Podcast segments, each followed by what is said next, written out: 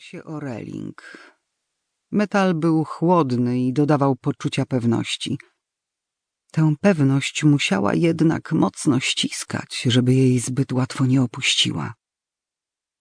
Choć prawdę mówiąc, do tej pory zupełnie nieźle jej szło. Rzuciła wzrokiem w stronę lądu. Brzeg, przed chwilą tak bliski, teraz trudno było już dostrzec. Znikał szybko w gęstniejącym mroku. Co za ulga! Stojąca obok niej para rozmawiała szeptem. Zdumiała się, słysząc, że mówią po polsku. Wydawało jej się, że przez całą wieczność nie mówiła w ojczystym języku. Za kilka godzin wszystko się zmieni. Od samych tych myśli robiło jej się raźniej i zaczęła sobie w duchu podśpiewywać. Cieszysz się, że wracamy? Pytała swojego towarzysza stojąca obok Izy kobieta. Mężczyzna pochylił się lekko w jej stronę bez słowa. Teraz się pewnie całują, pomyślała Iza. Jednak bez rozgoryczenia. Obróciła głowę w przeciwną stronę. Szkiery i szkiery. Niektóre zupełnie malutkie i bezludne. Na jednej z większych wysepek domek jak z bajki o babie Jadze. Stopniowo i on oddalał się i pogrążał w mroku. Powietrze stało się bardziej ostre, a na jasnych włosach Izy zaczęła osiadać wilgoć. Taka mgła, ale na jutro w Sztokholmie obiecywali piękną pogodę. Pasażerowie promu stopniowo opuszczali pokład.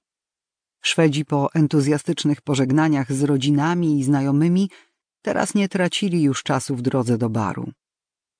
Polacy, trochę zgnębieni perspektywą powrotu z państwa dobrobytu pod rodzinną strzechę, ale mimo wszystko wzruszeni. Tłum, gwar, obcojęzyczne rozmowy, z których do Izy dochodziły jedynie strzępy. Mimowoli zaczęła odczuwać podniecenie wywołane tą sytuacją, nagłą zmianą miejsca, lekkim kołysaniem promu, niespodziewaną bliskością tylu nieznanych ludzi. Wkrótce jednak została sama i mogła się wsłuchać w szum silników. Czuła się coraz lepiej. Nawet nie próbowała sobie przypomnieć, kiedy ostatni raz tak się czuła. Trochę chłodno, ale później może się przecież rozgrzać gorącą herbatą i snem w swojej kajucie. Teraz chciała patrzeć i patrzeć dokoła na wszystko, aż do chwili, gdy już nie będzie mogła niczego dojrzeć na horyzoncie, a potem jeszcze patrzeć do przesytu i odnaleźć spokój. Tak upragniony. I zapomnieć. Archipelag szkierowy żedniał. Widać było coraz mniejsze wysepki w coraz większych odstępach. To niesamowite! Iza usłyszała za plecami męski głos mówiący po szwedzku. Widzisz ten mały domek na wyspie? Nawet widać światło. Zastanawiam się, jak można pragnąć takiej izolacji. Mężczyzna mówił bardzo dobrze po szwedzku, ale jednak z lekkim obcym akcentem. Jugosłowianin? My lubimy taki bliski kontakt z naturą. Odpowiedział inny głos z ostrą wymową skańską. Zapadła cisza, poważna i głęboka, którą może powodować tylko skandynawska nostalgia. Znowu to nagłe zamilknięcie, niechęć do ujawniania uczuć i myśli nawet bliskim, pomyślała z irytacją Iza.